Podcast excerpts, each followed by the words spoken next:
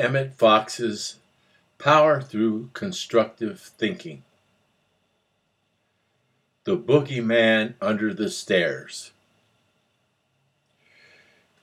This chapter is intended for people who are worried about something. I never tell people not to worry.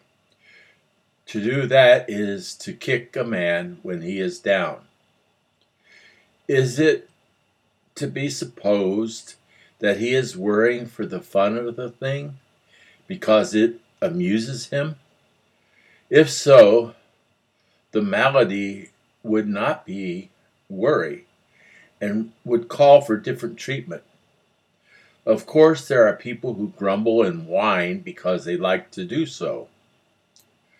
That is a bad condition to be in and urgently needs attention, but it is not a case of worry. No, worry is hell, and a hell from which the victim is only too delighted to escape when he sees the faintest shadow of a chance. Is it really possible to get rid of worry? That depends altogether on whether or not you understand the truth of being. If you do, the answer is yes. Consider the following a boogie that you do not believe in has no power to hurt you or worry you. The boogeyman who lives under the cellar stairs cannot frighten or deceive you now because you do not believe in him. But when you were three years old, it was very different. Then he had the power to raise your heartbeat to a gallop, draw all the blood out of your cheeks, set your knees knocking together, and literally curdle the food in your little stomach. Given favorable conditions, he could have stopped your heart altogether and killed you. Yet today, he cannot cause one flicker of an eyelash because you do not believe in him. That is the whole difference. Nothing in reality has changed. There is no boogeyman there, and there never was one at any time. The difference is in you. You have now changed your thought. You have found that he was only a boogie, and so you are free.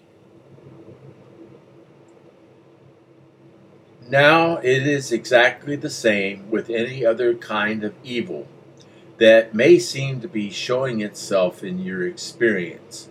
For all evil is a boogie. It is there only because you believe in it, and it will disappear directly you cease to believe in it. The only life it has is what it receives from you. The only power it has over you is what you give it in belief. Any material object or situation can be changed into something else by spiritual treatment or spiritual prayer. No matter what the present state of any object, say an organ of the body, may be, it can be changed for the better by scientific prayer. No matter what may have taken place at some past time, it can now be changed into a different happening by scientific prayer. No matter what might happen tomorrow without prayer, it can be made to happen quite differently by means of scientific prayer.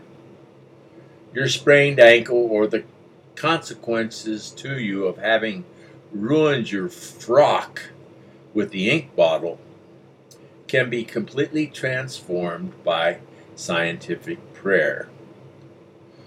Law Weeks lawsuit or next week's operation and all possible consequences arising therefrom can be completely wiped out of consciousness, everybody's consciousness, or they can be changed in character so that they are seen as a blessing for all concerned.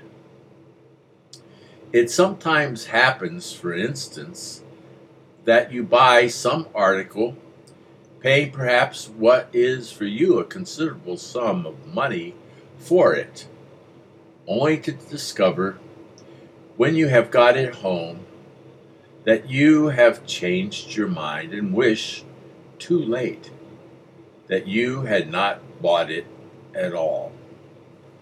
Never mind.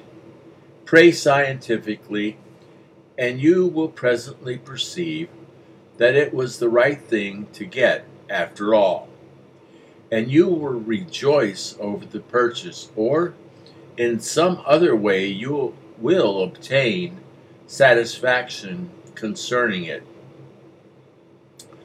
Of course, matters can only be changed for the better by scientific prayer.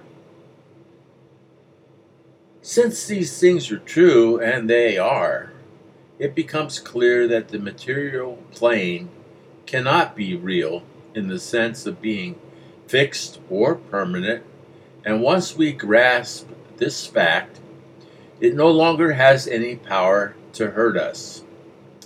The truth is that our material conditions have no identity in themselves, being but the outpicturing of the convictions in our minds.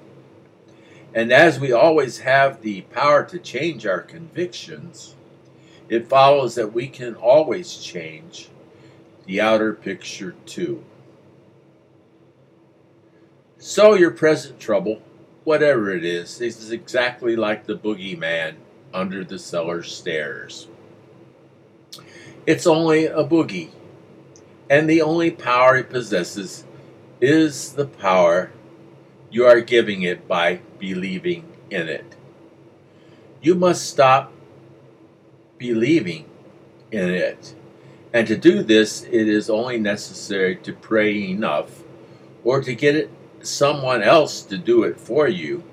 And that unhappy picture will change gradually or quickly into something quite different from what it is now, or else disappear altogether. With sufficient scientific prayer, you can even make it vanish completely from memory. But that will probably not be necessary. You do not want to forget the boogeyman under the stairs you are quite indifferent about him because you really do know that he is only a myth. Now you will see why it is possible to get rid of worry. When you can say confidently, Yes, at the moment this looks a bad business, but I know that by an active spiritual treatment I can change it into quite a different situation. Real worry is an end for you, and it is only a question of time before all around health, happiness, and prosperity become the rule of your life. The name of the Lord is a strong tower. The righteous right thinker, runneth into it and is safe. This is uh, the end of Emmet Fox's Power Through Constructive Thinking, The Boogeyman Under the Stairs.